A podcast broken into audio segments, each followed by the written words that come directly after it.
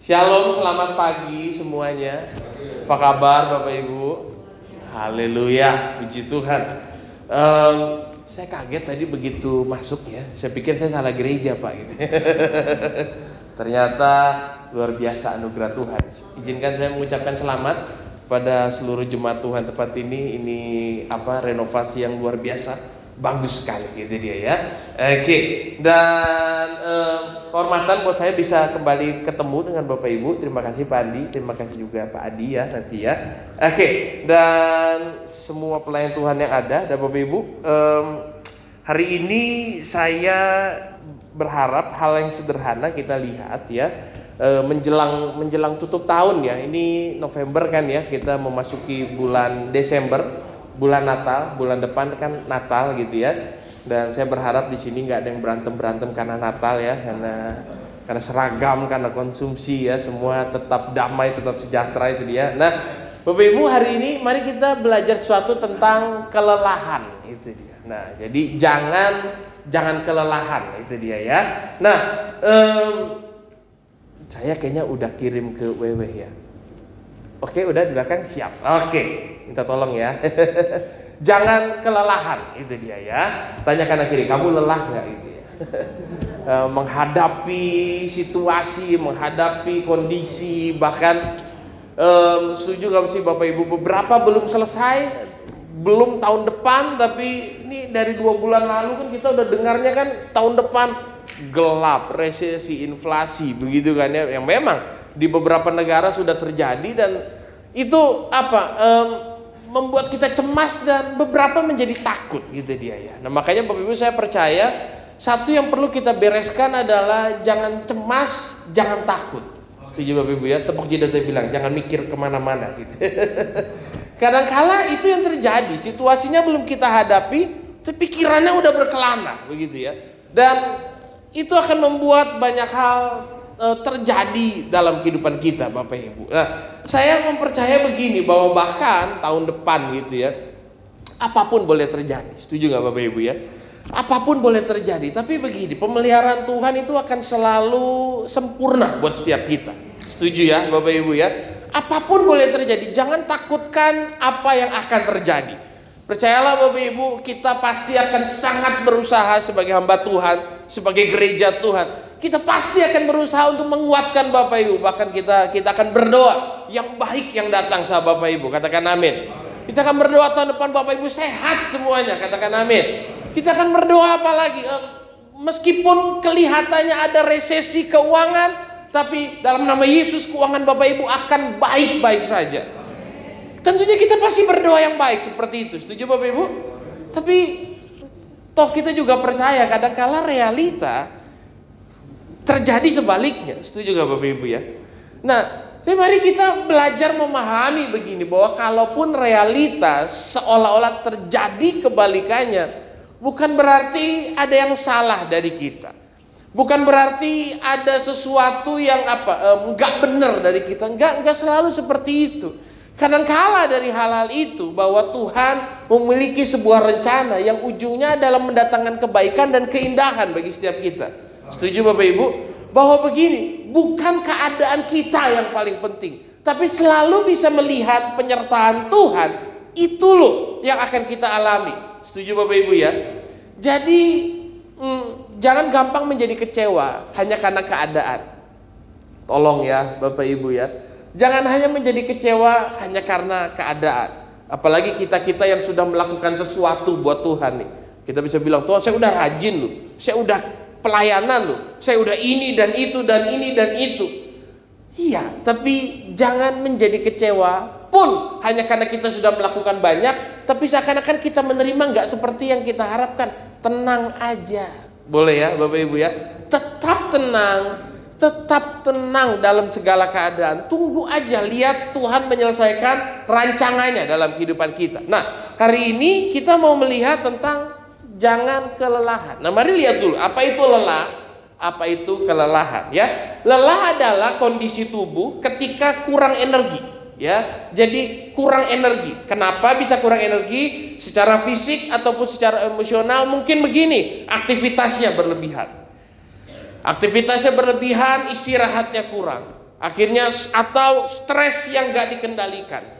Ya. Coba yang asam-asam lambung, nah, biasa itu dari stres tuh, gitu ya. ya. Itu bukan dari mah, bukan dari telat makan, ya, tapi bisa jadi awalnya dari stres, gitu kan ya. Kemudian pola makannya kurang baik, orang bisa kelelahan.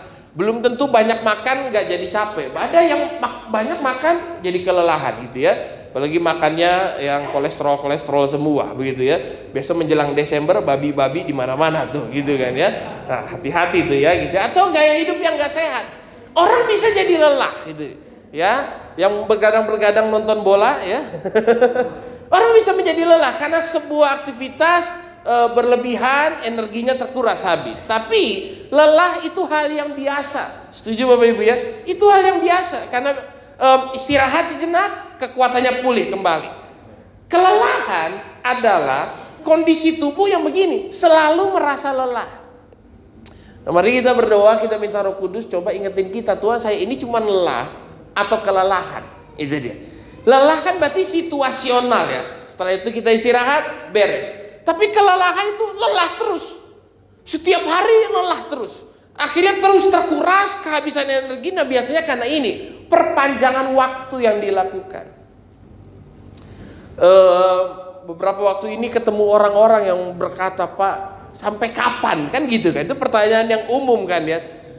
Mengalami sebuah kesulitan begitu panjang, begitu lama, sudah berdoa, lakukan ini dan itu, usaha ini dan itu, tapi keadaan seakan-akan nggak kunjung membaik. Nah biasanya gini, Perpanjangan sesuatu yang dilakukan, dilakukan berulang-ulang, monoton bisa membuat seorang kelelahan. Pergumulan yang gak ada habisnya bisa membuat seseorang kelelahan. Penantian yang begitu panjang terhadap sesuatu bisa membuat seseorang kelelahan. Dan biasanya kelelahan menurunkan kapasitas yang dimiliki seseorang. Setuju nggak Bapak Ibu? Biasanya karena kelelahan orang jadi nggak konsen sehingga kerjanya juga jadi gak maksimal, hasilnya jadi gak maksimal. Itu dia. Nah, e, di beberapa perusahaan hal kelelahan ini sangat menjadi perhatian. Makanya dalam jam kerja ada disiapkan waktu istirahat, waktu snack, waktu istirahat dan waktu snack dikasih makanan yang bergizi dan yang lain karena setiap kali seseorang kelelahan dan memaksakan melakukan sesuatu, hasilnya nggak mungkin bagus hasilnya pasti biasa-biasa aja atau bahkan ada masalah-masalah. Makanya kalau yang nyetir di jalan tuh kan pasti tahu kan, jangan kelelahan waktu nyetir gitu kan, karena itu membahayakan. Nah Bapak Ibu, marilah hari ini um, mudah-mudahan artinya kita kita kita bisa meminta Roh Kudus untuk mengingatkan kita, karena kelelahan nggak disadari Bapak Ibu. Kita hanya menyadarinya adalah kita tetap sibuk melakukan sesuatu, kita tetap berusaha melakukan sesuatu, tapi ternyata apa pun yang kita lakukan gak ada hasil. Kenapa gak ada hasil? Karena kelelahan sudah di dalam kita. Oke, sampai sini bisa ikuti Bapak Ibu? Ya. Nah, sekarang mari kita lihat sebuah cerita Alkitab dalam Kejadian pasal 25 ayat 29 sampai 34. Saya nggak akan baca ayatnya, tapi cerita ini cerita yang udah populer lah. Kita udah banyak tahu cerita tentang Esau dan Yakub, gitu kan ya. Nah, dalam cerita ini dikatakan begini Bapak Ibu, suatu kali Yakub lagi masak tuh. Ya. E, kemudian ketika Yakub lagi masak, datanglah Esau dengan lelah. Itu dia. Kita berkata, Esau datang dengan lelah pulang dari padang, itu ya. Dia um, seperti yang kita tahu kan Yakub sukanya tinggal di rumah Sedangkan Esau itu apa sukanya berburu begitu kan ya. Datanglah Esau dengan lelah dari padang. Nah, ketika Esau ketemu dengan Yakub, maka begini, Esau ngomong sama Yakub, "Berikanlah kiranya kepadaku sedikit dari yang merah-merah itu." Gitu kan? Seperti yang kita tahu itu adalah apa? Sup sup kacang gitu kan ya. Sup kacang merah gitu kan. Tapi Bapak Ibu mari coba kita lihat perhatikan alasan daripada Esau meminta itu dikatakan begini, karena aku lelah. Jadi dalam cerita ini Esau lagi mengalami sesuatu yang dinamakan kelelahan itu. Ya Bapak Ibu ya. Dia pulang dari padang dengan lelah. Dia minta makanan karena aku lelah. Dan kemudian seperti yang kita tahu. Di mana akhirnya Yakub berkata, oke okay, saya kasih tapi jual hak kesulungan kamu. Begitu kan ya. Dan um, Esau dengan gampang aja ya udahlah, udah terserah kamu aja buat kamu. Pokoknya yang penting sekarang saya lelah, saya perlu sesuatu, sini kasih buat saya. Esau jual hak kesulungannya sama Yakub dan Esau memandang ringan hak kesulungan tersebut. Cerita ini Bapak Ibu bisa cukup tahu ya dari sekolah minggu apa um, sudah sudah sering diceritakan. Nah, Bapak Ibu, ini yang terjadi di mana Esau menjual hak kesulungan karena tidak menganggap hal itu sebagai sesuatu yang penting. Kenapa hal itu bisa terjadi? Bukan hanya tentang sekedar kelelahan dan kelaparan perlu makan, tapi begini, ketika seseorang menjadi lelah, maka itu mulai terjadi tuh. Ada ada ada ada perpindahan di mana yang tadinya penting nggak lagi dipentingkan, yang tadinya perlu diperhatikan jadi agak disepelekan, eh, nggak bisa muncul ya. Oke, terima kasih yang di belakang. Maaf sudah merepotkan. Oke, itu itu itu bisa terjadi. Nah, Bapak Ibu pada waktu itu cukup bisa dipastikan slide berikutnya. Oke, cukup bisa dipastikan bahwa bahwa apa? Um, bukan bukan Esau nggak tahu hal itu adalah hal yang penting. Esau sangat tahu itu adalah hal yang penting. Pada waktu itu kulturnya jelas sekali di mana anak sulung akan mendapatkan semua berkat dari ayahnya. Itu dia. Nah, tapi gini Bapak Ibu, Esau tidak menganggap hal itu sesuatu yang penting karena ada yang mendesak dalam dia. Nah, Bapak Ibu, hari ini izinkan dengan sederhana kita belajar bahwa eh, jangan sampai sesuatu yang mendesak mengubah sesuatu yang penting dalam kita. Saya nggak tahu apakah kata-kata ini malah merumitkan atau mempermudah, tapi Mari kita minta Roh Kudus tolong kita, gitu kan ya. Tapi Bapak Ibu, mungkin ke depan akan ada banyak hal yang mendesak. Akan ada hal-hal yang begitu mendesak terjadi dalam kehidupan kita. Tapi izinkan hari ini pesan Tuhan biar mengingatkan kita bahwa apa pun yang mendesak gak boleh sampai mengubah yang penting di dalam kita. Setuju Bapak Ibu? Nah makanya kita mesti mesti urutkan. Kalau kita nanti kelelahan, maka takutnya ini terjadi Bapak Ibu tanpa kita sadari ya, tanpa kita sadari kita mulai mengganti itu. Hidup kita akhirnya dipenuhi oleh semua yang mendesak, kita mulai geser yang penting. Ketika itu terjadi, tidak tidak ada hal baik yang akan terjadi sama kita, malah justru kebalikannya. Makanya Bapak Ibu, saya saya nggak mau janji apa-apa terjadi tahun depan lah, begitu ya. Tapi mari mari kita belajar begini, apa pun boleh terjadi dah. Ya tentunya kita berdoa Bapak Ibu tidak mengalami kesulitan, tapi kalaupun ia mengalami kesulitan, biarlah hari ini kita diingatkan bahwa semua yang mendesak nggak boleh mengubah yang penting dalam kita. Itu dulu Bapak Ibu. Haleluya Bapak Ibu. Nggak menyesalkan datang pagi ini ya. Kalau kita bisa belajar di situ, saya percaya begini, kita akan kokoh, kita akan kuat, kita akan bisa melewati segala perkara, kita akan bisa menanggung semua perkara yang Tuhan izinkan, kita akan bisa lihat kasih karunia Tuhan. Setuju Bapak Ibu ya? Nah mari kita lihat begini bahwa biasanya ini ini yang terjadi. Artinya karena sesuatu yang mendesak, yang penting kita buang. Karena nggak pernah terima apresiasi, maka dijual kerajinannya. Ngapainlah rajin-rajin, udahlah, percuma nggak pernah dipuji. Hanya karena nggak pernah terima promosi, dijual integritasnya. Percuma kerja jujur-jujur, udahlah. Gimana supaya dapat promosi? Pindah agama, pindah. Ada yang begitu. Korupsi, korup. Ikutan bohong, ikutan bohong. Hanya untuk sebuah promosi, integritas dijual. Hanya untuk sebuah apresiasi, kerajinan dijual. Karena nggak pernah terima hasil, berhenti melayani. Percuma lah, bohong lah itu Pak Adi, Pak Adi, bohong lah. Ah, nggak ada mujizat sampai sekarang gitu. Udahlah, nggak usah pelayan-pelayanan. Udahlah, biasa-biasa aja. Mana? Tuh lihat tuh, yang nggak pelayanan tambah kaya iya. Yang pelayanan nggak kaya-kaya. Ada nggak yang begitu Bapak Ibu? Banyak. banyak, banyak. Ya, Biasanya itu itu terjadi, itu realita yang ada dan terlihat. Makanya kan kita nggak boleh ukur kekristenan kita hanya dengan kekayaan, setuju Bapak Ibu ya. Nah, ini Bapak Ibu, karena kita belum menerima apa yang kita harapkan, semua kita berharap sesuatu, Dan karena kita belum menerima apa yang kita harapkan, beberapa orang berhenti melakukan apa yang seharusnya dia lakukan. Nah hari ini Bapak Ibu eh, berharap bahwa pesan ini menjadi sederhana dan kita ingat. Meskipun kita belum menerima yang kita harapkan, tolong Pak Bu, tolong jangan berhenti melakukan apa yang seharusnya kita lakukan. Haleluya Bapak Ibu semuanya penantian yang mungkin nggak tahu lagi. Saya saya nggak bisa janjikan sebentar lagi ataukah masih lama atau apa nggak tahu. Tapi kalau iya pun masih lama penantian Anda dalam pergumulan dalam doa Anda, Pak Bu, tolong jangan berhenti melakukan apa yang seharusnya Anda lakukan. Haleluya Bapak Ibu.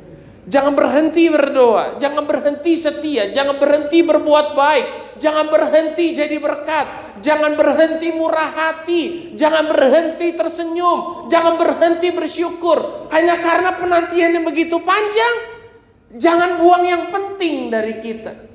Jangan berhenti melakukan apa yang seharusnya kita lakukan. Habis ini bisa ikuti Bapak Ibu? Kita lanjut kepada cerita yang kedua ya. Di mana cerita berikutnya ada pada Hakim-Hakim pasal 8 ayat yang keempat. Cerita yang sama, kita semua juga udah sering dengar cerita ini tentang Gideon dan pasukannya, itu dia. Bapak Ibu seperti yang kita tahu Gideon ini dipilih oleh Tuhan. Betul ya? Dipilih oleh Tuhan. Suatu waktu Gideon lagi ngirik dia ya. Nah, kemudian malaikat datang dan malaikat berkata, "Kau pahlawan yang gagah perkasa, aku pilih kamu." Dan Gideon berkata begini, saya mah bukan siapa-siapa gitu ya.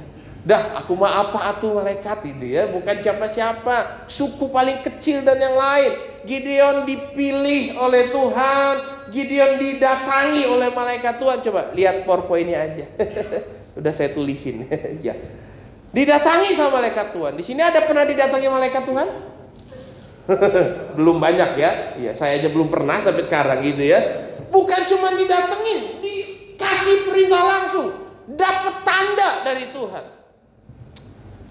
Situasi itu dikatakan malaikat ulurkan tongkatnya kepada uh, makanan Gideon dan keluar api. Bahkan Gideon masih bisa nego sama Tuhan. Tuhan, oke, okay, kalau memang Tuhan betul pilih saya, nih dia taruh kulit di atas rumput dan dia bilang gini, saya minta besok kulitnya basah, rumputnya kering. Tuhan bikin terjadi, masih ngeyel Gideon. Masih minta lagi kali ini Tuhan kebalikannya ya. Kulitnya kering, rumputnya basah. Coba. Tuhan masih buat. Bahkan seperti yang kita tahu seleksinya datang dari Tuhan. Betul? Begitu dikumpulin semuanya, Tuhan bilang Gideon kebanyakan. Maksudnya apa Tuhan? Ngomong sama orang-orang itu yang takut suruh pulang. Dan dikatakan itu hampir dari 30 ribu orang, 20 ribu orang pergi. Nah, kemudian Tuhan masih bilang, masih terlalu banyak, seleksi lagi. Suruh ngapain? Suruh ambil minum. Betul ya? Seperti kita tahu, ada yang minum langsung dengan mulutnya, ada yang diambil dengan tangan. Sisa hanya 300 orang. Ini ini benar-benar orang pilihan Tuhan nih. Betul-betul dipilih dari awal ceritanya. Gideon betul-betul ngalami dipilih, dapat perkenanan Tuhan, apalagi dapat kuah semuanya. Bapak bayangkan kalau ada orang seperti ini mungkin bahasa kita sekarang dia sangat-sangat diurapi kan gitu kan ya. Nah, tapi Bapak Ibu ada yang menarik, ada yang menarik bahwa begini. Yuk buka hati kita sama-sama ya. Ada yang menarik adalah begini bahwa cerita Gideon biasanya umumnya itu bercerita tentang awal ya, awal dia dipanggil, kemudian bagaimana Tuhan memisahkan pasukannya, lompat kepada waktu dia meraih kemenangan gitu kan ya um, itu itu normalnya pada umumnya tapi menarik kalau kita baca Alkitab secara detail Bapak Ibu. Bahwa ternyata Alkitab itu dalam semua cerita yang ditulis bukan cuma buat menu-menuhin bilang kanan kiri makanya baca Alkitab yang teliti gitu ya. Iya setan tuh tahu Alkitab Bapak Ibu. Jangan sampai kita nggak tahu gitu kan ya. Nah di mana cerita Alkitab berkata dan kadang-kala ini yang sering dilewati. Kadang-kala ini sering terlewati. Um, Hakim-hakim 8 ayat yang keempat Alkitab berkata begini ketika Gideon sampai ke sungai Yordan ketika dia akhirnya berperang melawan orang-orang um, Midian itu Menyeberanglah dia dan ketiga ratus orang yang bersama-sama dengan dia. Bapak Ibu ada sebuah kalimat ini. Meskipun masih lelah.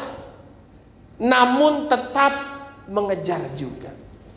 Pak, Bu, kadang-kala kan kita berpikir begini nggak sih bahwa Tuhan kalau dari awal tandanya udah tepat harusnya perjalanannya mulus dong. Gitu nggak sih Pak, Bu? Kalau dari awal konfirmasinya udah tepat, harusnya perjalanannya mulus dong. Gak ada, gak ada tiba-tiba mengalami kesulitan tengah jalan, gak ada tiba-tiba mengalami sesuatu yang rumit di tengah jalan. Harusnya mulus dong. Tapi ternyata nggak begitu, Pak. Bahkan cerita Gideon yang betapa udah Tuhan turun tangan, pilih Gideon, pisahkan pasukannya, mereka masih tetap harus mengalami ini sesuatu yang gak berjalan apa um, dengan lancar begitu saja. Mereka mengalami yang kita katakan meskipun masih lelah namun tetap mengejar juga. Mereka lelah tapi tetap mengejar. Mereka sangat lelah tapi masih terus kejar musuh. Bahkan bahasa Indonesia masa kini berkata mereka lelah sekali. Tapi masih terus saja mengejar musuh. Pak, Bu, kembali lagi saya akan ulangi dan saya berharap Bapak Ibu nggak bosan gitu ya bahwa apa pun boleh terjadi. Apa pun bisa terjadi. Tapi mari kita ingat ini bahwa meskipun sepertinya semua nggak jadi lebih mudah, semua nggak dipermudah, tapi biarlah yang mendesak nggak mengubah yang penting dari kita.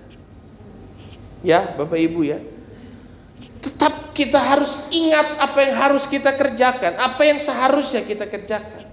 Bapak Ibu, eh, terkadang kita perlu mengingatkan diri kita bahwa kemenangan adalah apa yang Tuhan janjikan. Setuju ya? Kemenangan adalah apa yang Tuhan janjikan, bukan kemudahan, Pak. Bukan kemudahan. Oke. Um, Entah kenapa kadang-kala kita sebagai orang Kristen kita mudah berpikir bahwa adanya Tuhan membuat segala sesuatu menjadi lebih mudah. Pak, Bu, enggak. Enggak selalu seperti itu. Bahwa Tuhan tidak hadir untuk membuat hidup kita lebih mudah. Kehadiran Tuhan adalah untuk membuat semua yang tidak mungkin dalam hidup kita jadi mungkin.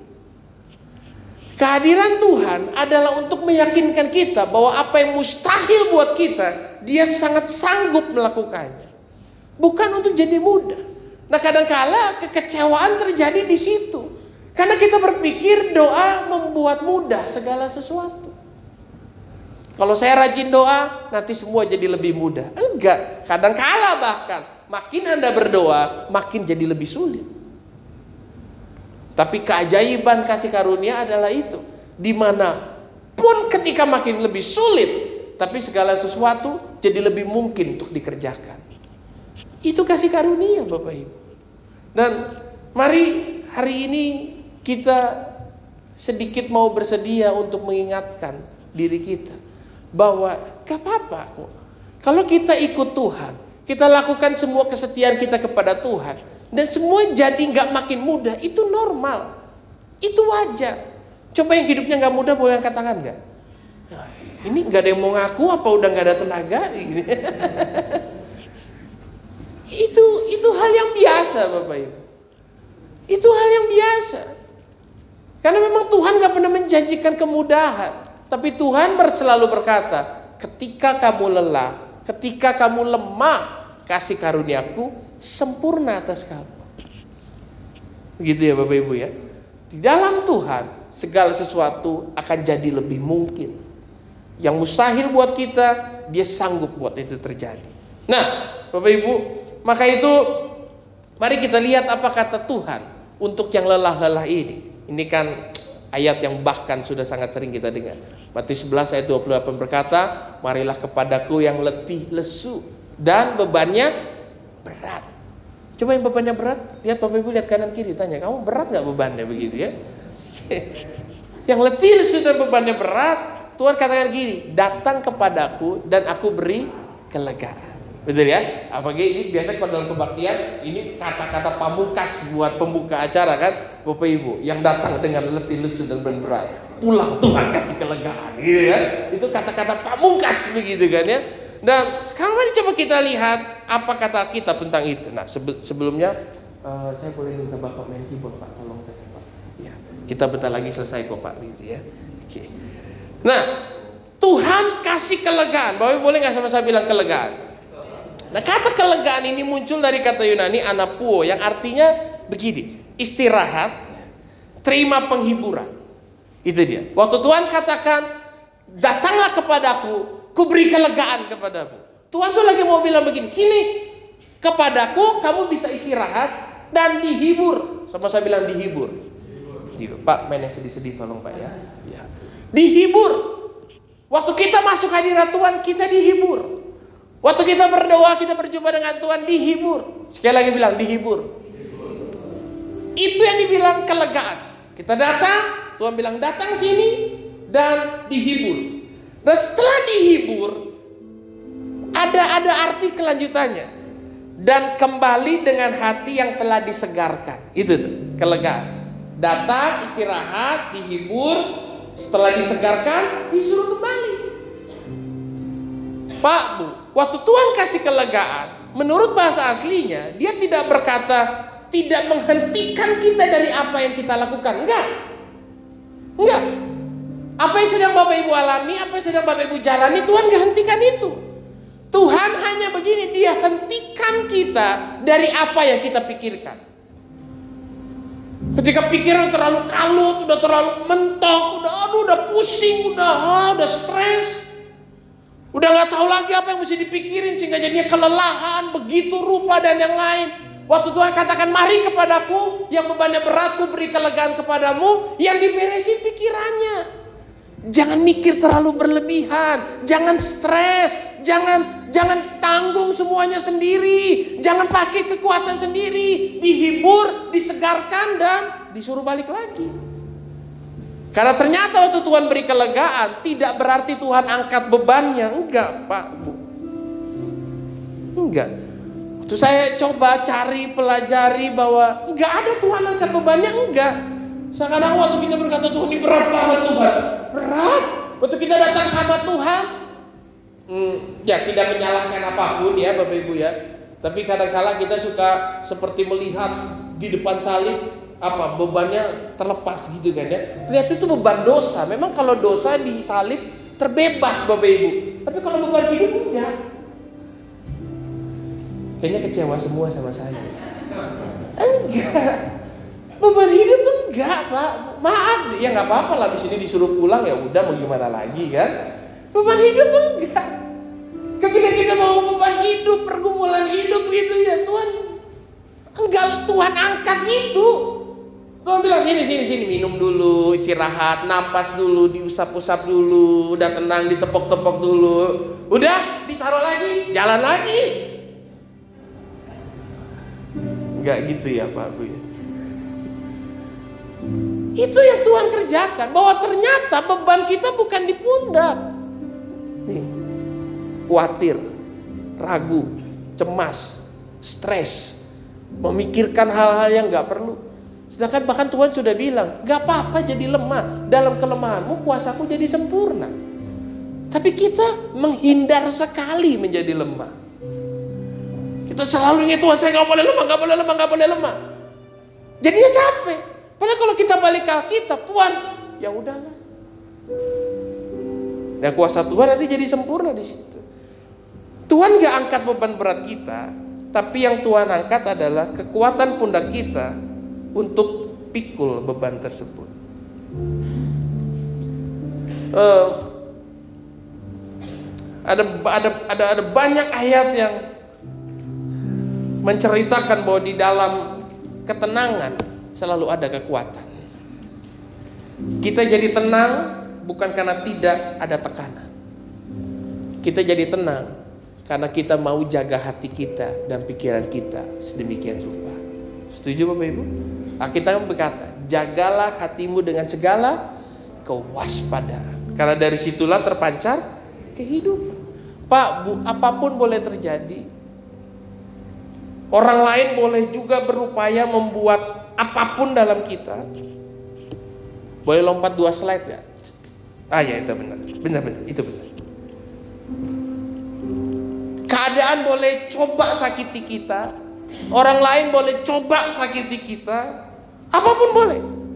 Tapi Pak, kalau kita mau memutuskan tidak jadi sakit,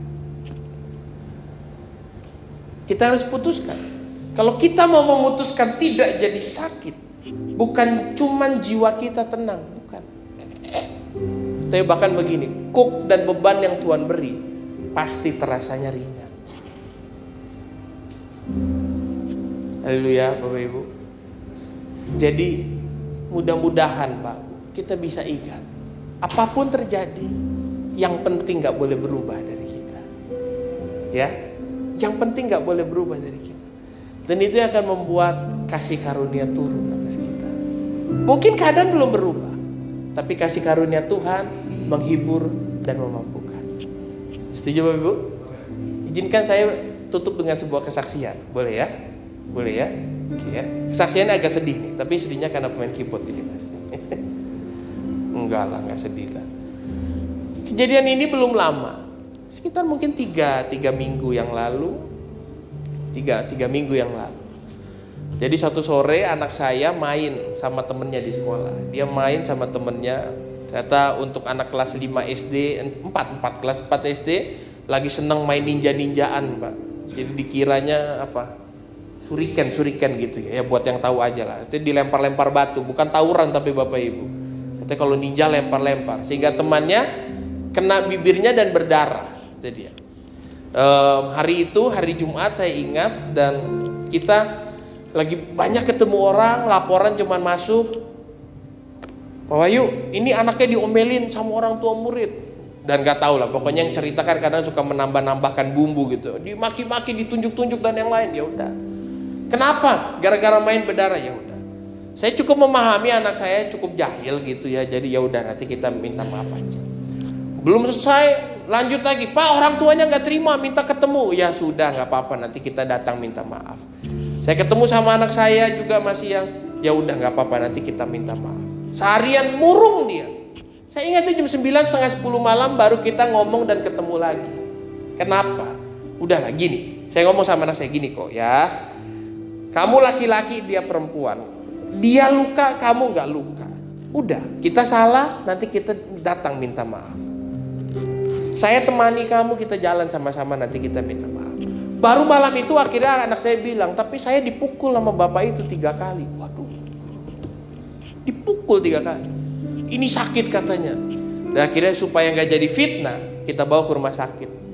Melakukan apa yang dinamakan visu, gitu kan, diperiksa. Oh ya betul memar dan yang lain. Bapak ibu jujur aja, itu pertama kali kami lakukan visum, jadi kami nggak ngerti. Tiba-tiba rumah sakit bilang, pas sekarang ke kantor polisi untuk hasil visum bisa keluar. Begitu kita ke kantor polisi, datang ke Polres, tiba-tiba Polres tanya kenapa Pak begini ceritanya. Oke Pak, langsung ke PPA Perlindungan Perempuan dan Anak, baru nanti diantar ke reskrim. Untuk apa Pak? Supaya laporannya masuk. Nah, cuman mengambil visum nggak bisa. Visum itu nanti ternyata polisi yang ambil. Oh iya iya, iya benar lah. Supaya nggak bisa direkayasa atau apa pun. Kemudian akhirnya kami bilang Pak enggak enggak, kami nggak mau sejauh itu. Ujungnya pasti damai kok, gitu ya uh, ya udahlah kami mau kekeluargaan dulu kami kami nggak jadi nggak jadi proses laporan apa-apa. Malam itu putuskan nggak nggak ada proses apa-apa. Kemudian esokan harinya esokan harinya bapak ibu kami telepon orang tuanya. Oh ya sebelum itu malamnya malamnya saya ingat setelah kita nggak jadi proses semua istri saya cuma nanya sama saya begini dia cuma nanya kira-kira skenario paling pahit gimana? Skenario paling pahit gimana Kemudian saya dengan sedikit bercanda gitu ya, saya cuma bilang gini, skenario paling pahit. Skenario paling pahit bukan cuman kita memaafkan, tapi kita juga mungkin yang akan minta maaf. Terus saya tiba-tiba keluar sesuatu yang lelucon gitu ya. Tapi apakah iya kasih selalu jadi skenario paling pahit ya? Bukankah kalau Alkitab bilang kasih kan paling manis gitu kan ya? Tapi apakah harus paling pahit? Nah, malamnya begitu. Sebenarnya kita udah tahu itu betul Tuhan bicara kan. Tapi kita masih yang ah nyoba dulu deh gitu. Saya ingat itu begitu paginya, begitu paginya saya coba telepon dengan keluarga, coba bicara baik-baik. Apa yang terjadi tidak seperti yang kita harapkan Bapak Ibu. Tadinya harapan kita adalah saya cuma telepon Pak, saya minta maaf, Bapak juga minta maaf, udah damai gitu kan. Wah ini kebalikannya Pak. Dimaki saya, dimarahin saya sampai dia bilang, saya pukul anak kamu juga biar dia rasa dan waduh. Sampai dia ngomong terserah, kamu mau visum, mau lapor, mau proses apa pun terserah. Saya ingat itu pagi-pagi di depan semua keluarga kami begitu teleponnya ditutup, nangis saya Pak. Nangis saya, hancur saya. Saya nangisnya cuma satu begini, Tuhan maafin kali ini saya nggak bisa lakuin yang Tuhan minta nggak bisa Tuhan. Kali ini gue nggak peduli Tuhan mau pendeta mau apa nggak urusan Tuhan. Saya kejar Tuhan sampai ke mana juga. Ego seorang ayah bapak ibu bisa-bisa memahami kan. Di mana istri saya juga kita mesti lakukan apa ini anak kita kan gitu kan. Karena kan kita diapain orang boleh nggak asal jangan keluarga gitu kan. Ego seorang ayah kan yang bapak-bapak mungkin bisa cukup memahami ya. Kita kan begini, nih kamu sih tahu ya kamu punya papa, kamu ditolak orang dikit itu orang habis kan gitu kan. Ego seorang ayah kan gitu kan. Dan wah Pak dengan semua koneksi kita dan yang ada semua saya tanya Pak dari sisi hukum ini itu dan yang lain semua udah siap. Bahkan ya namanya pendeta Pak begitu kan ya. Di Polres udah langsung Pak. Pak nanti langsung ketemu ini ini ini udah diaturin semuanya. Udah Pak proses langsung. Saya juga bingung tuh jemaat-jemaat saya nggak ada yang menyarankan Pak maafin aja nggak ada. Semuanya semua sama bilang proses Pak. Memang kadang-kala begitu banyak pendukung-pendukung gitu kan ya. Tapi saya tahu dalam hati saya apa yang Tuhan mau bicara. Tiga jam bergumul Pak Saya ingat itu jam 7 pagi Sampai jam 10 sampai jam 11 siang Pada akhirnya saya harus memutuskan sesuatu. Hancur Pak, hancur. Tapi saya putuskan untuk begini. Tuhan, oke. Okay. Tuhan yang kasih kekuatannya. Saya putuskan tidak memperpanjang, tidak proses, tidak laporan. Bahkan saya sampaikan ke orang-orang itu. Kalaupun diperlukan saya minta maaf, saya bersedia minta maaf. Saya cuma bilang sama anak saya begini. Saya bisa bela kamu nak, bisa. Tapi Tuhan Yesus ngajarinnya lain. Tuhan Yesus ajarinnya maafkan, berkatilah, berdoalah. Saya cuma bilang begini sama anak saya, maaf nak, saya nggak tahu kamu akan melihat saya sebagai apa, tapi saya lebih mau nurut sama Tuhan. Karena Tuhan bilang, waktu saya nggak bela kamu, Tuhan Bapak kamu yang bela kamu. Saya cuma lakukan itu, Pak. Kalau sekarang saya bisa cerita mungkin dengan ceria gitu ya, percayalah Pak, tiga minggu yang lalu hancur sehancur-hancurnya Pak, hancur jujur di titik itu mungkin mungkin di titik itu pertama kali saya sampai ngomong begini Tuhan maafin kali ini gua lawan lu Tuhan. Tuhan suruh saya maafin diam saja kali ini nggak bisa Tuhan. Maaf udah nggak bisa kali ini Tuhan. Dengan banyak dalil dan argumentasi betul bapak ibu ya? Iya memaafkan sih memaafkan. Hukum mesti jalan dong kan gitu kan? Tapi balik pertanyaannya kan gini pak kita boleh punya kebenaran, kita boleh punya keadilan. Tapi pertanyaannya kayak gini, apa itu yang Tuhan mau? Sekarang pertanyaannya sesederhana itu aja. Apa itu yang Tuhan mau? Tuhan maunya apa sih? Pak Bu, Anda sudah melakukan semua yang perlu Anda lakukan. Dan penantian itu mungkin gak belum kunjung datang. Anda bisa lakukan apa yang menurut Anda adil, apa yang menurut Anda benar, apa yang menurut Anda Anda berhak. Tapi mari kita berpikir ulang dan berpikir apa itu yang Tuhan mau. Tuhan maunya apa Ketika saya temukan itu saya cuma belajar untuk oke okay, Tuhan, saya mau lakukan yang Tuhan mau. Hari Senin itu kejadian hari Jumat, hari Sabtu. Hari Senin tibalah waktu dipertemukan Pak, berhadapan. Aduh. Datang bawa orang, pakai baju ormas. Wah, duduk dengan banyak orang. Saya juga duduk dengan beberapa beberapa orang. Tepat seperti yang kita bayangkan, Pak. Datang langsung dengan marah, maki, wah di depan muka. Tapi saya tahu waktu itu betul-betul itu Roh Kudus itu Pak. Betul Pak. Saya bisa diam, tenang. Dipandang saya pandang satu-satu. Waduh, sejuk banget. Bahkan setelah setelah setelah setelah selesai baru saya mikir tadi siapa begitu kan ya. Setelah diizinkan saya bicara, saya langsung nggak bicara banyak-banyak. Saya cuma sampaikan begini. Saya ambil semua tanggung jawabnya. Saya yang salah, saya minta maaf. Saya bungkukan badan di depan mereka semua. Saya minta maaf selesai. Kemudian mereka pulang dengan keadaan bangga, senang karena berpikir menang begitu ya. Wah. Bahkan Pak Bu, dalam pertemuan itu dia cerita sesuatu yang Pak gini lah. Setan tuh nggak pernah kehabisan cara, betul deh. Bener. Dan dia sampai bilang begini, dia cerita dari mulut dia sendiri, Pak. Waktu siang itu dia masuk ke kantor guru, anak saya ada di kantor guru, anak saya samperin dia pertama, anak kecil anak saya samperin dia minta maaf lebih dulu. Memang Matthew sudah minta maaf, tapi masih saya tarik, saya tempelin tiga kali. Di depan muka saya dia bilang begitu, saya bilang Tuhan, lanjut nggak nih? Serius pak. Terbayang dong. Anak saya udah datang. Anak saya nggak kurang aja. Anak saya datang minta maaf. Kalau ditamparkan begini pak, saya pakai sisi luar tiga kali sehingga bengkak.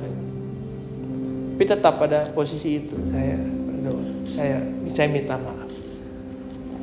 Selesai pak, selesai. Orang mereka begitu mereka keluar dari ruangan baru hancur lagi di situ cengeng banget lah. Saya cuma bisa Tuhan. Ah, nggak bisa ngomong apa-apa pak. Tapi satu cuma begitu Tuhan. Saya udah lakuin yang Tuhan mau. Dan saya bisa, saya nggak bisa cerita banyak kelanjutannya. Tapi yang pasti pak, iya hancur, hancur memang. Perihnya, waduh, terasa pak. Tapi percayalah, kasih gak pernah jadi skenario paling pahit. Itu akan selalu jadi skenario paling manis dalam hidup kita. Pak, Bu, kita akan ketemu banyak hal yang mendesak. Tapi yang penting gak boleh hilang dari kita. Mau ya Pak, Bu ya. Jangan sampai yang penting hilang dari kita. Orang, situasi, keadaan boleh coba buat apa pun sama kita. Tapi yang penting tolong jangan sampai hilang. Siapa kita dalam Tuhan apa kata Tuhan yang mau kita lakukan. Itu yang harus kita kerjakan. Setuju Bapak Ibu? Dan kita akan lihat kasih karunia Tuhan. Eh, saya selesai. Mari kita berdoa. Mari kita tutup.